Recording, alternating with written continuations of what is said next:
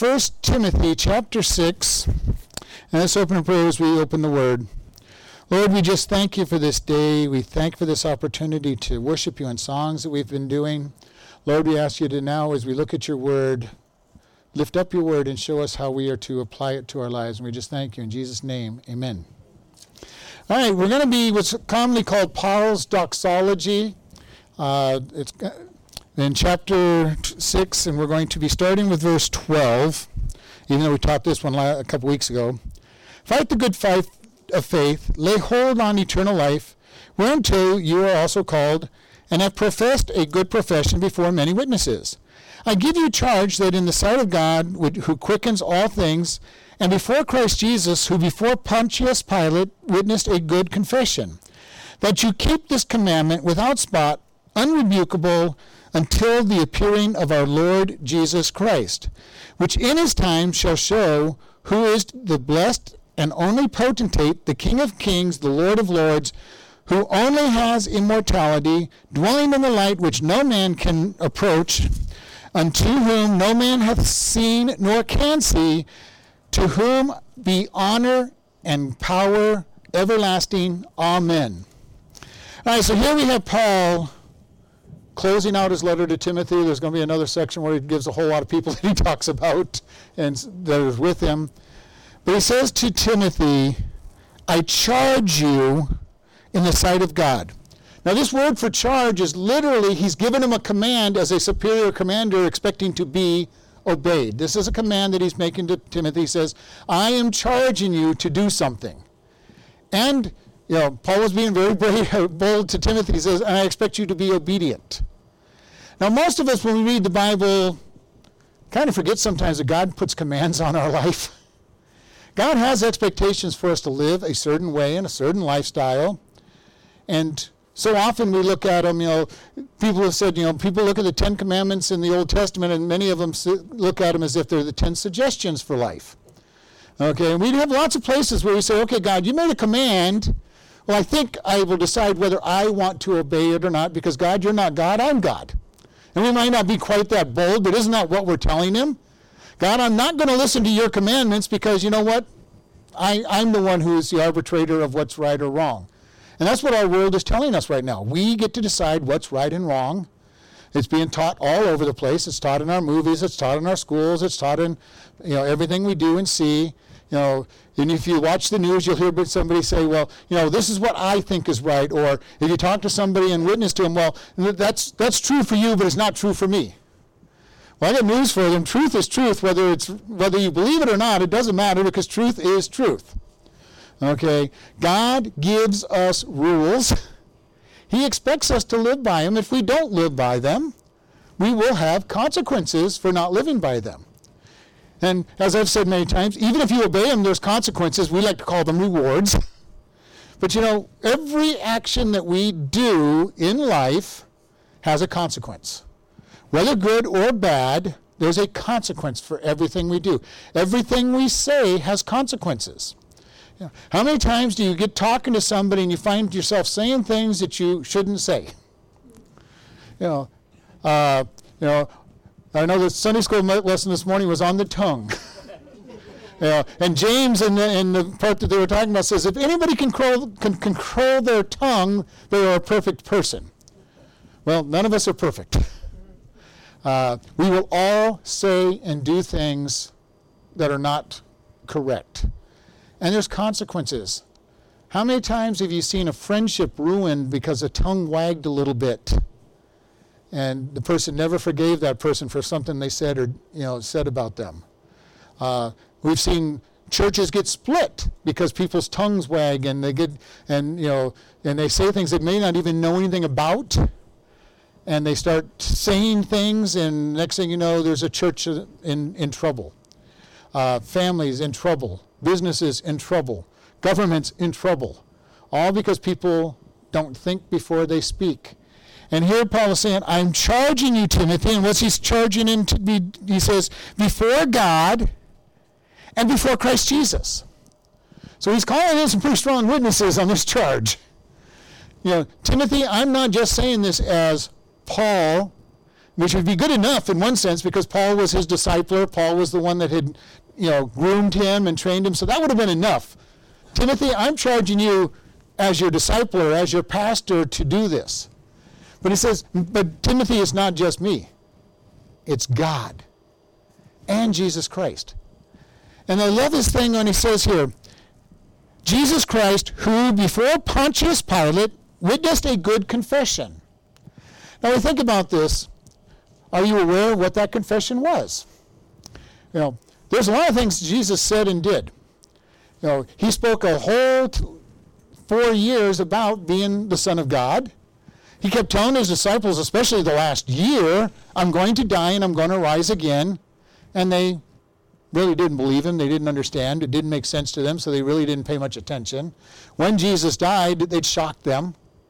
You know, I don't know how it could have shocked them because we read through there and it says he kept telling us, he kept telling us, he kept telling us, he kept telling us.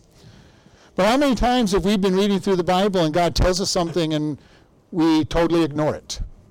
You know, I can't be too hard on the disciples because I've done it many times. I, I read through the Bible, try to read through the Bible every year.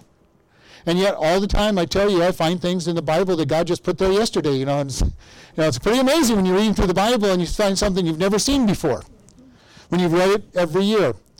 And I've told you, I like to have fun with God. I go, God, how, when did you, why did you put this in my Bible all of a sudden? You know, I know that it's been there. Okay. But you know, there's times when we read through it and all of a sudden something jumps off the page and says, now you're going to pay attention. Now is the time you're going to obey this. And once you know what you're supposed to do, you're accountable before God to do it. Okay? That's whether you read it in the scripture, you get taught it in a Bible study. Uh, you know, and personally, I believe if you were supposed to be at a Bible study and chose not to go, you're responsible for what was taught. Uh, because I've heard a lot of people say, well, you know, if, if I'm going to be responsible for going to church, I just won't go to church. I go, well, I think God's going to hold you accountable for what you were supposed to hear. Uh, if you were where you were supposed to be. That's a personal opinion. I have no Bible verse on that one. But having had enough people tell me, well, I just won't go to church if that's going to be the case. I won't read my Bible if that's the case. Well, if you can do those things in the first place, maybe you're not one of his children. But if you're going to avoid his word and his, and his church just so you don't get accountable, there's going to be some consequences for that as well. But he says here, the confession of Jesus before Pilate.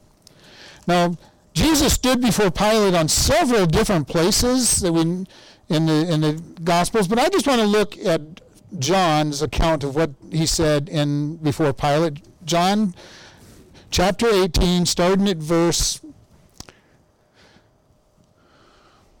23. Jesus answered him, If I have spoken evil, bear witness of the evil, but if it be well, why smite you me? Then Ananias sent him before, bound before Caiaphas the high priest. And Simon Peter stood and warmed himself and the outside. I'm going to skip over this. I didn't. I want to go 28. then led Jesus from Caiaphas into the hall of judgment, and it was early. And they themselves went in not into the judgment hall, lest they should be defiled, but that they would, but that they might eat the Passover. Pilate went out unto them and said, What accuse you? What accusations do you bring against this man? And they answered him, If he were not a malefactor, we would not have delivered him up unto you. Then said Pilate unto them, Take him, judge him according to your laws. And the Jews thereof said unto him, It is not lawful for us to put any man to death that the saying of Jesus might be fulfilled, which spoke of signifying what death he would die. And Pilate entered the judgment hall, and he called Jesus and said, Are you a king? Are you the king of the Jews? And Jesus answered, saying, Sayest you this of yourself, or did others tell you? Pilate answered him, Am I a Jew that your own nation and the chief priests have delivered you unto me? What have you done? Jesus said, My kingdom is not of this world. If my kingdom were of this world, then would my servants fight that I should not be delivered unto the Jews, but now is my kingdom not from hence. Pilate said, You are a Jew then. Jesus answered, You say that I am a king. To this end was I born, and for this cause came I into the world, that I should bear witness unto the truth. Everyone that is of the truth hears my voice. And Pilate says, What is, what is truth? And then we jump over to chapter 19. And we're going to start here on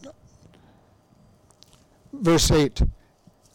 When Pilate therefore heard the saying, he was more afraid, and went in unto the judgment hall and said, Where are you from? But Jesus gave him no answer. Then Pilate said, Speak you not to me? Know you not that I have the power to crucify you and the power to release you? And Jesus said, You certainly have no power at all against me except it were given you from above. Therefore, he that delivers me unto you has the greater sin. So Jesus' testimony before Pilate is, I am the king. you know, and he also said you wouldn't have power unless it was given to you. Jesus said, you know, I am a king and you wouldn't even have any authority unless I gave it to you, or the Father in this case gave it to you. Is this the power that we really think about Jesus having? You know, how many times in our lives do we say, God, why did this happen? You know, what are we telling God? God, you must have gone to the restroom or something on vacation while, while all these bad things happened to us. Jesus' testimony was, I am the king, I am in charge. Nothing will happen without my allowing it to happen. We need to really grab hold of this truth. You know, when things happen to us, if we're his children, God allowed it. Even if you're not his children, he allowed it but especially for his children, nothing happens to us without his approval.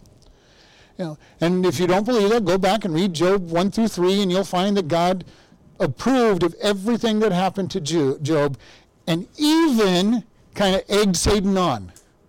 You know, Satan, you know, Satan appeared before and he goes, you know, what have you been doing? Well, I've been going around the world looking for mischief, basically. And God said, Have you considered my servant Job? Would you like it if God said, Have you considered my servant and put your name in there?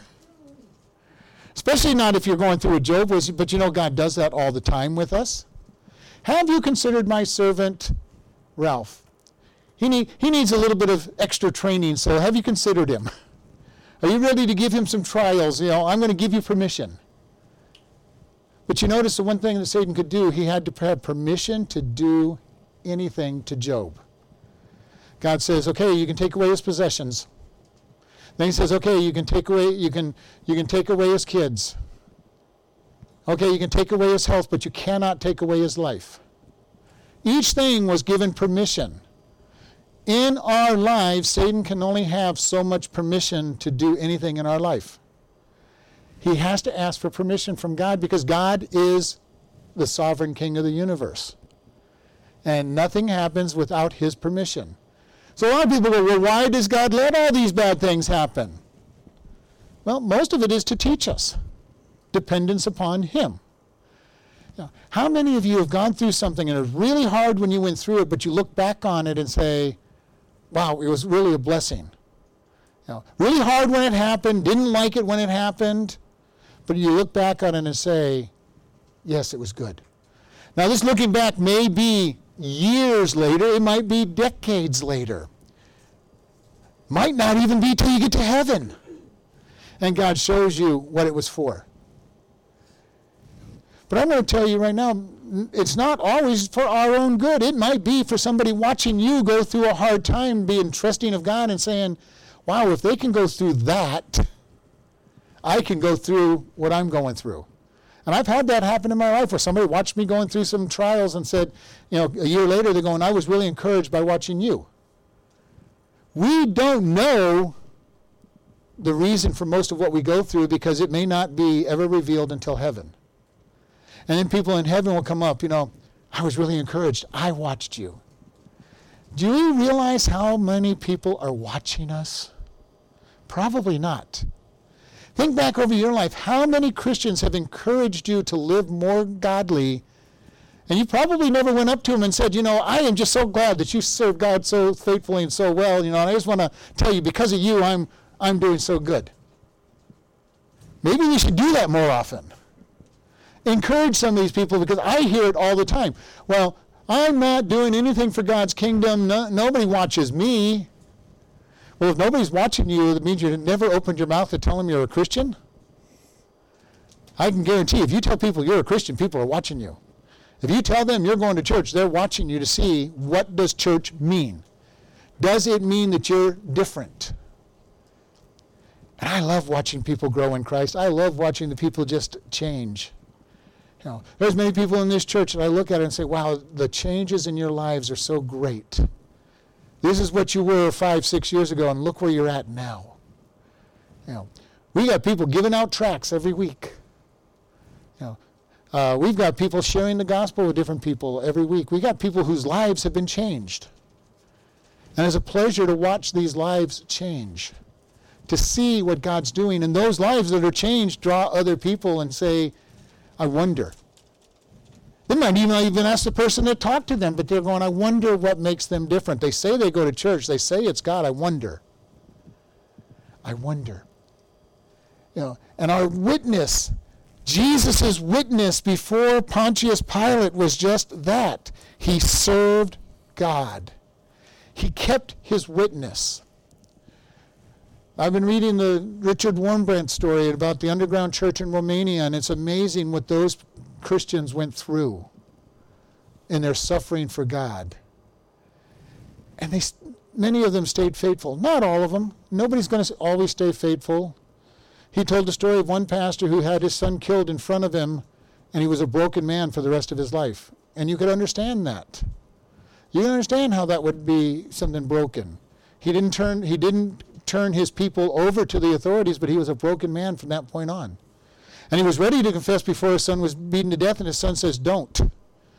I don't disgrace me for having a coward for a father where we'll meet in heaven again.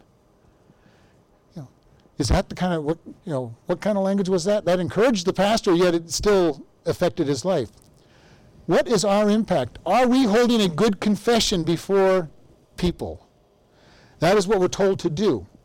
And Jesus held that confession all the way before Pontius Pilate as he's being ready to be sent to die. Then he says, That you keep this commandment. Which commandment? The one to be a good soldier. okay, that's why I went back and read chapter uh, verse 12. You know, that you fight the good fight, that you continue. You know, we're to keep that commandment. We're to stay strong with God. And the good news is that when we fail, and note that I say when we fail, because we will all fail. When we fail, we repent, and God says, okay, we'll bring you back. He gives us grace. You know, I love God's grace. you know, it is so important to really stand in His grace. We do nothing to deserve salvation, and we do nothing to deserve our to keep our salvation. Know, and I know that's a different message. There are lots of Christian churches out there that tell, will tell you you didn't do anything to deserve your salvation, but you've got to do all these other things to keep your salvation. And it's sad because it's not a biblical statement. Now, that doesn't mean doing things for God is bad. We're commanded to be obedient. But our obedience does not make God love us more, doesn't make him like us more. It doesn't keep us in going to heaven all it does is show that I love him and that he's changing me. As you walk with God, you are going to become more and more obedient. Not because it gets you into heaven, not because it keeps you going to heaven, just because you want to love him and show God, I love you, and this is what I want to show you that I love you by obeying you. And it's very important for us to understand that when you're witnessing, it can be very interesting when people go, well, you know, easy for you to, you're, you're, you're, such a good person. You, you, know, you don't drink, you don't, you don't do drugs, you don't do, you know, you're not sleeping around and going, wow, if you only knew the problems that we have. You know, okay, yeah, you're looking at me and saying, okay, I don't have the problems that you think are problems. But Jesus lifted up our sins to a much higher, higher level. If you think the wrong things, you know, now how many people know what you think? Not very many. You know, sometimes your face might show some of what you think, but you know, most people don't know what you're thinking. God does. God knows when you have that thought that you would just love to smack that person upside the head for what they did. God knows when you have that lustful thought. And yes, you didn't act on it, so you don't have quite as big a consequence for it. But you know, for us as Christians, have you ever been convicted really harshly by what you thought about saying or what you thought about doing? Happened to me many times. Oh God, I am so sorry that that thought even came across my mind. Help me, help me get these thoughts out of my life. And then there's other thoughts you'll have to worry about. you know, this is why I say the good news for us is we're going to be learning to be perfected for the rest of our life. Every time we get victory over some area of our life, God's got plenty of things to show us that are that are down there. And, and anybody who's walked with God long enough knows that's exactly what happens. Okay, God, I've learned to control my, my tongue about my employer. Oh, you want me to apply it to to the members of the church. Oh no, okay, God. Okay, God, I've learned to control my tongue with the, with the members of the church. Okay, now I want you to get all those people you don't like. you know, uh, oh no, God can't do that. You know, He's going to keep changing us little by little and changing the way we think. And each time we get a victory, He's going to say, okay, you can have a little bit of a respite, and now we're going to give you the next thing to work on. You know, Paul said at the end of his life, I'm the chiefest of sinners. And a lot of people would say, well, Paul was looking back at when he was you know, persecuting the church. I don't believe that. You know, he knew that was forgiven. He knew that was gone. He had gone through and he'd been building churches. But I really believe that he was getting so close to God that he looked at God and you know, looked at God's perfection and looked at his own life and said, This is ugly. I know this happening with me as I go along. There's so much I've thrown out of my life, and then I look at my life and going, God, there's so much more. But is there ever going to be an end? You know, and, I, and I like to describe it, you know, if you're in a room and you have a candle on, the room can look very clean, dust free. Okay, many, people laughing, you know exactly where this, you know, you put a 40 watt bulb in your room and all of a sudden it looks a little dirty. You get that room cleaned up for a 40 watt bulb and you put a 60 watt bulb in there. And all of a sudden, no, this room still looks ugly. The more light that God shines in our, to our life, the more we're going to see the ugliness that's there. And I thank God that He starts out with candles and not, not a great big, uh, uh, you know, 20 million uh, candle spotlight on us. Uh, because it would probably destroy us if we saw our wicked evilness from the very beginning. But God, in His mercy, shows us just a little bit at a time and says, okay, just work on this. Clean, clean what you see. Paul was at the point where he had that great big spotlight on his life and saying, Man, my life is just ugly. You know, Jeremiah tells us that we are the iniquity is such that we cannot understand it. The heart is deceitfully wicked. Who can understand it? You know, we can't. Because our heart truly is evil.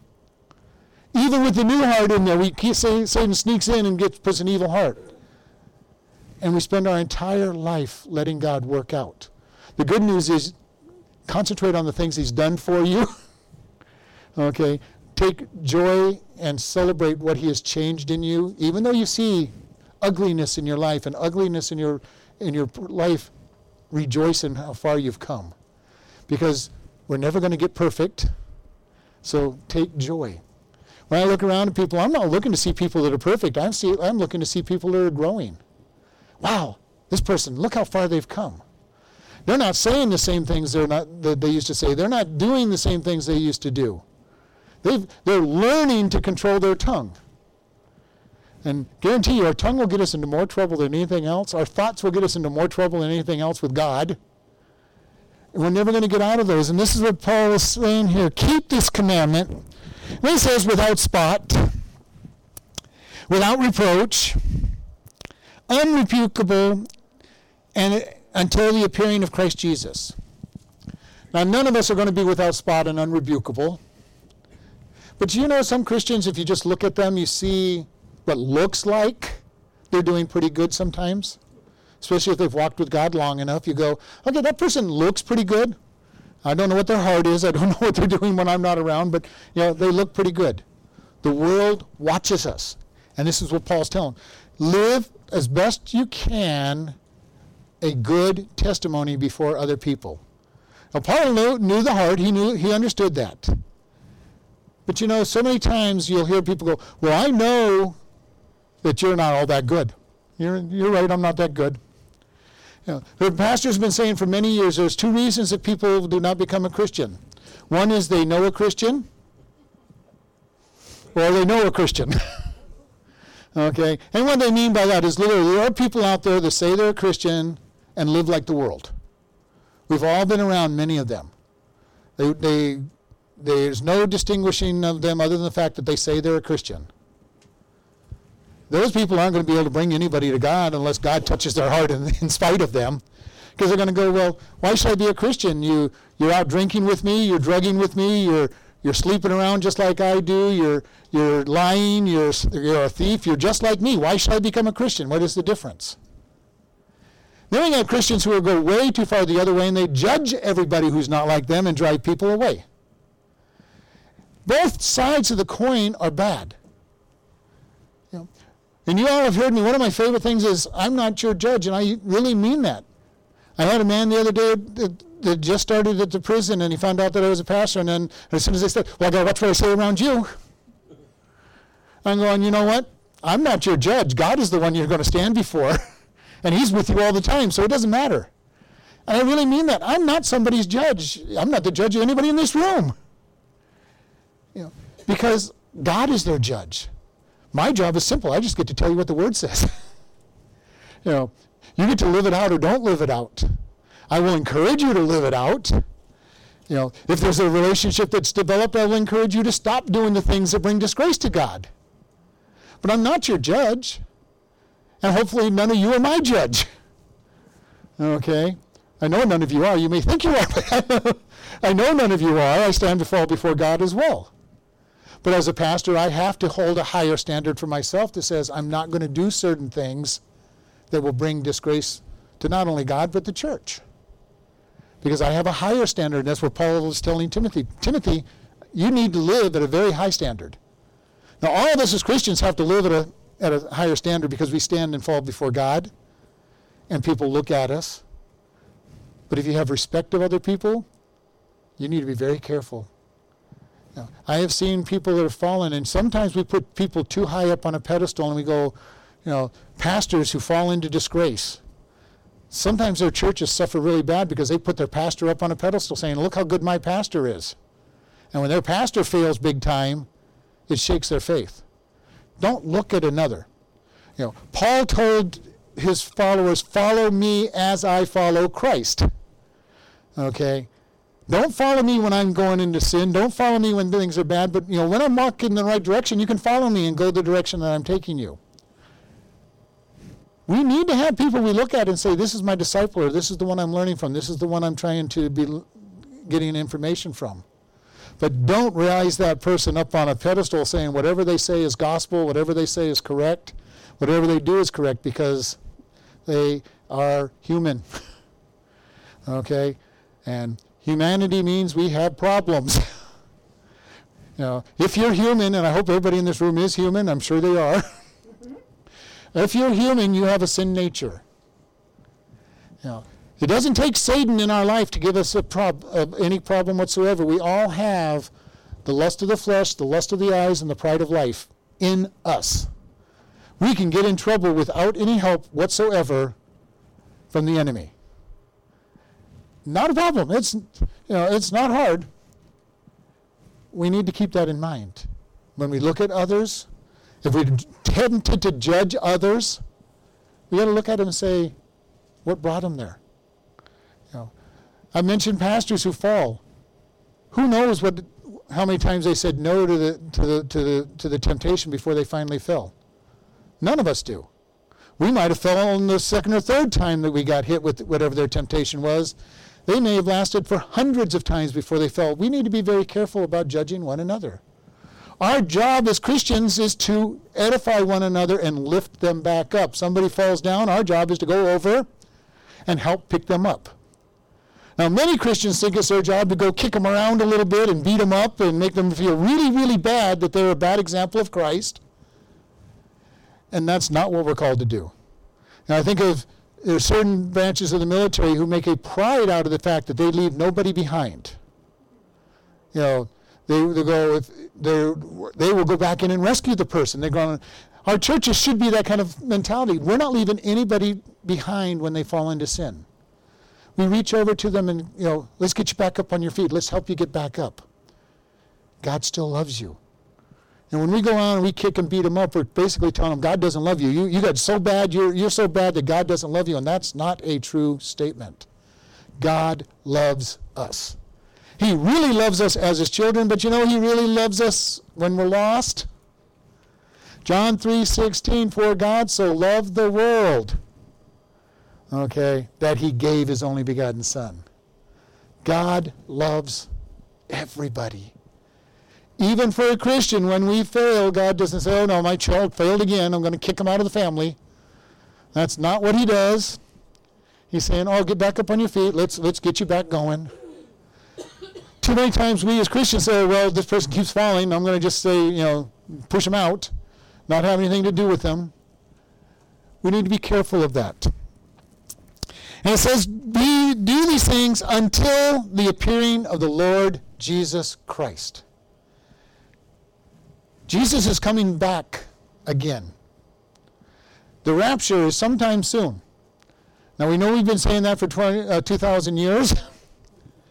but you know what? It's sooner today than it was. okay? And as we look at this world and where we're headed in this world, it sure looks like the rapture is very, very soon. Of course, the disciples thought so too because they were being persecuted by, by Caesar uh, Nero and being killed left and right, and bad things were happening to them. So we can still have a long time until Christ returns for his church. But I can tell you one thing we're closer today than we were when he said that he was coming back.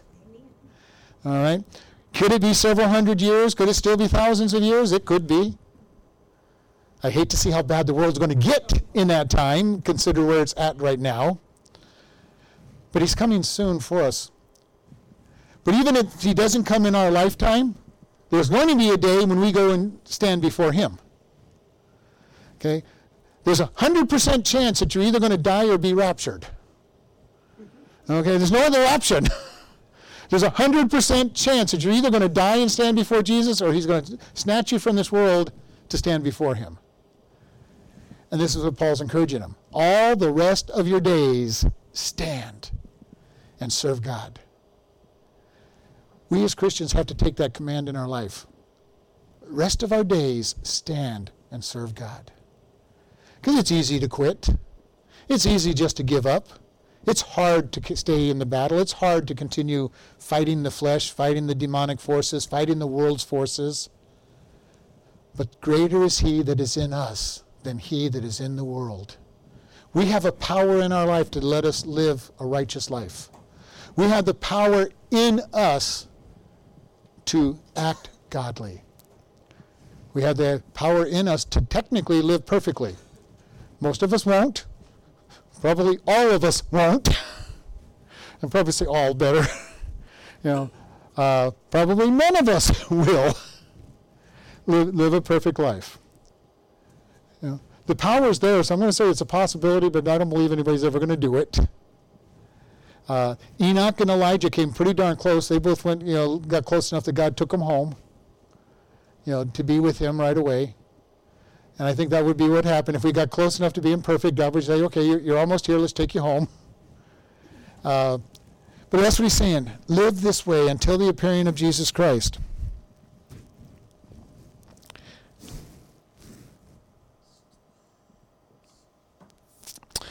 which in his time shall show who is the blessed only potentate, the King of kings and the Lord of lords, who only hath immortality, dwelling in the light, which no man can approach unto, whom no man hath seen nor can see, to whom be honor and power everlasting. Amen.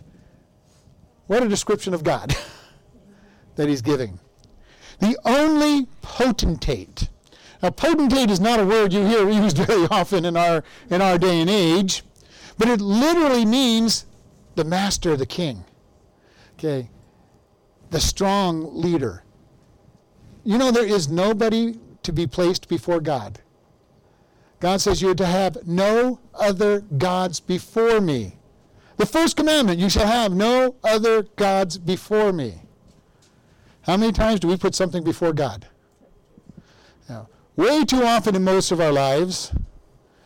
You know, sometimes we don't even know something's in front of him until God shows it to us. You know, there's been things that in my life where God says, you know, it's time for you to give up this thing because it's a little more important to you than me. I go, oh, no, I don't know if I can give that up, God.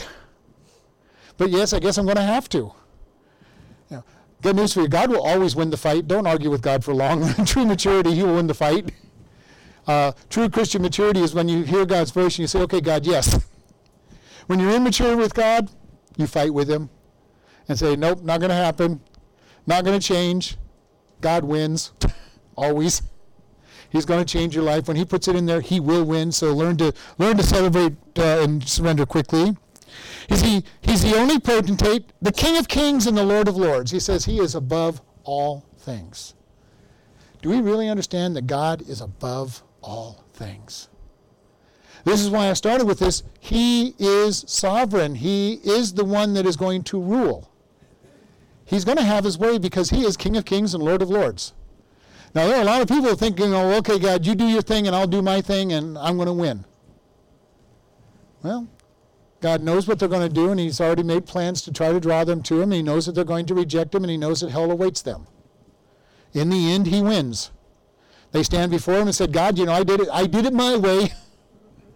And God says, You did, and you get to enjoy hell my way. you know, and this is the sad thing about this is people think that they're telling God no and that they're winning somehow. But every single person will stand before God. We as Christians will stand before Jesus at the Bema seat and he'll say, Let's look at your works. Let's see what you're going to be rewarded for. Everybody who doesn't know Jesus Christ stands at the white throne judgment to be condemned for rejecting Jesus Christ. And they will get what they wanted. They will get hell, separation from God for eternity. It's not what they want, but it's what they thought they wanted. How many times have you ever got what you thought you wanted? uh, and God says, Well, you really, really, really kept bugging me about this. Here, you can have it. And we go, Oh, uh, this really wasn't what I thought it was going to be. We have people all the time that get to the epitome of fame, and there's nothing necessarily wrong with fame. But if your whole life is to get famous, your whole life is to get rich, and you'll do anything that, that you can to get there. And God says, okay, you got it, now what? And if you don't believe me, just start looking at all the different ones that commit suicide and to get, get addicted to drugs and alcohol, and then start looking for something else.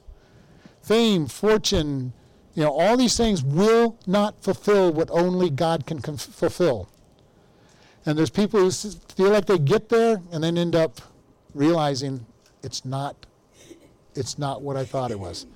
And when you tell people, well, I'll take my chance, I'll try it. You know, millions of people have gotten there and found out that it was nothing. You know, we need to be able to accept that testimony. It's nothing. The world cannot fulfill what God is there. It says, Who is who only hath immortality, dwelling in the light that no man can approach. Immortal, God no beginning, no end. We can't even comprehend that thought. You know, when did God begin? He didn't. you know, well, how, how do I go back? Uh, uh, let's see, my, my new word I lear- learned two weeks ago. Undecillion years. that, that's a one with 36 zeros after it. You know, we'll, we'll go back real far. God was still there. God, and he hadn't begun. Go back another set of the years that far. You know, he's still there. Hadn't begun. We can't comprehend of something with nothing, no beginning. God created us to be eternal future beings. We all had a beginning. Everybody in this room, everybody who's listening to me, had a day when they were born. The day they started. A human being born has an eternal life into the future. Has a beginning, but an eternal life. Now, that life may be spent in hell, which they would call eternal death, or it's going to be spent in heaven for eternal bliss and life. But we were created to be eternal future. We had a beginning. God had no beginning. We can't comprehend what it means to have no beginning. In the beginning, God. And it wasn't his beginning, it was the beginning of our time. Okay? And he says he's immortal. He lives in a light that no man can approach. God's light is so perfect. He is truth. He is light. We talked about how when God shines more of his light in us, we see more of the darkness in our in our life and he has to say clean this up. God is perfect light. There is no darkness in him. When you read about revelation in heaven, heaven is going to play a place where there's no darkness. Now, I can't imagine a place with no darkness because we don't exist in a place with no darkness. Our three-dimensional life has dark and dark, and you know we have a three-dimensional realization because of the light. Uh, every once in a while, when you watch a movie or usually news broadcasts, you see them against a green screen, and you can see the phoniness of how they stand against a green screen. They've, they've cleaned much of that over, but every once in a while, you'll see it's so phony behind them, and they stand out. Won't be like that in heaven when we're without darkness. Without darkness. No darkness in heaven. No sorrow in heaven. You know, we talked about this before. Paul said that I count it all joy for, for the light sufferings that I've been going through. You know, how did he say they were light? Because he compared them to heaven. He says, Heaven is so perfect that when I get there, I won't care what I've gone through here. Is that our attitude when we suffer? God, thank you. thank you that I'm worthy. God, I'm looking forward to getting to heaven where I don't have to remember any of this stuff. I've shared with you, if you've ever read Fox's Book of Martyrs, a hard book to read, but most of those guys all said, you know, thank you, God.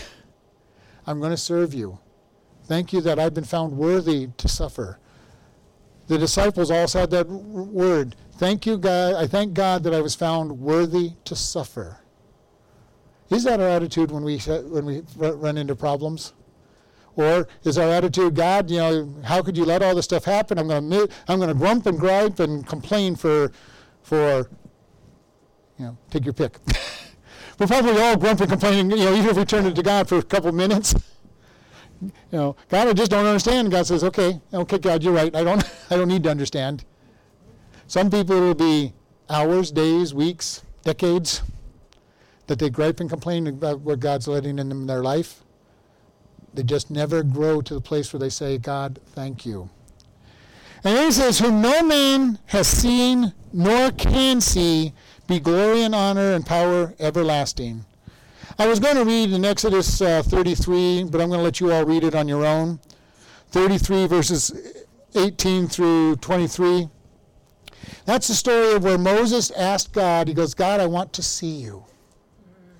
God, I want to see you. And God says, No man can see me and live. No man can see my face and live. And Moses persisted. He goes, Okay, I will do this much for you. I'll let you see the backside of me. Now, I don't know what the backside of God looks like, but Moses is the only one that can tell us at this point, uh, you know, from a human being. And Moses was put into the cleft of the rock. God put his hand over him and let him see his backside. And then you read in Exodus 34, it gives the name of God, and God declares his name to Moses very interesting reading. I'm going to let you all read it because it's, it's I, I got long-winded as usual. and then he ends this doxology with Amen. Now we end our prayers with Amen, and Amen is a Hebrew word that is transliterated as Amen in every single language. It's an amazing thing. Amen is one of those universal words that is just translated, and it means let it be so or so be it, you know, or let it be you know, what a wonderful word that Paul ends this. He goes, This is our God, let it be. Agree. Know, the other word that is out of the Hebrew that we will be able to use around around the globe is hallelujah. You know, you know, praise God. You know, it's an amazing thing that God has taken some Hebrew words and said, we're just going to let everybody speak these words. Uh, but you know, our encouragement today is how are we going to live? Am I going to let God live in me enough that he lives out of me? And truly, that is what we're looking for. He, we want him to come in, crucify the flesh, He says, I'm going to dwell in you. We, as his children, have him living in us. He lives in us and he comes out. Now, if you're not his child, he's not living in you and you're not getting the power of him living in you. Very important that we come to Christ. And the better eh, on, the earlier we can come to him is better. You know, I've heard people say, well, you know, when I get old, I'll come to Christ. Okay, well, how long are you going to live? Now, that's a serious question. I mean, I have known teenagers and children who have died. We hear about them all the time in the news, but I have actually known a few that have died. Every one of them thought they were, might have time to accept Jesus Christ. Every single person who dies is expecting to live next week. Every single person who dies has made plans for future events, doctor's visits and, and family visits and all these other things. And all of a sudden, if they die, everything changes and their plans all have to change because their plans do not matter. We cannot put off a decision for Christ. We cannot put off and say, God, you know, I'll be obedient tomorrow. God, I'll be obedient next year. None of us as his children know that we have tomorrow, next year. And I've shared this. Every one of us expect to leave this room and make it home. Some of you have a very short way to get home. You should make it home. But you're still not guaranteed to make it home. I'm not guaranteed to make it home tonight. Anything can happen because God is in control of our life. We don't want to put off accepting Him. We don't want to put off obedience to Him. When God speaks to you, obey. Learn to obey. Hear His voice and say, Yes, God, I'm going to obey. Don't fight with Him. You're not guaranteed any time. None of us are guaranteed any time. And we want to be obedient to Him in all that we do. And we're going to close in prayer. Lord, we just thank you for this day. Lord, we ask you to help us to stay obedient to your commands. Help us to listen to your voice. Teach us to listen. Crucify our flesh. Let us hear your voice clearer and clearer with each passing day and help us be obedient. And we just thank you in Jesus' name. Amen.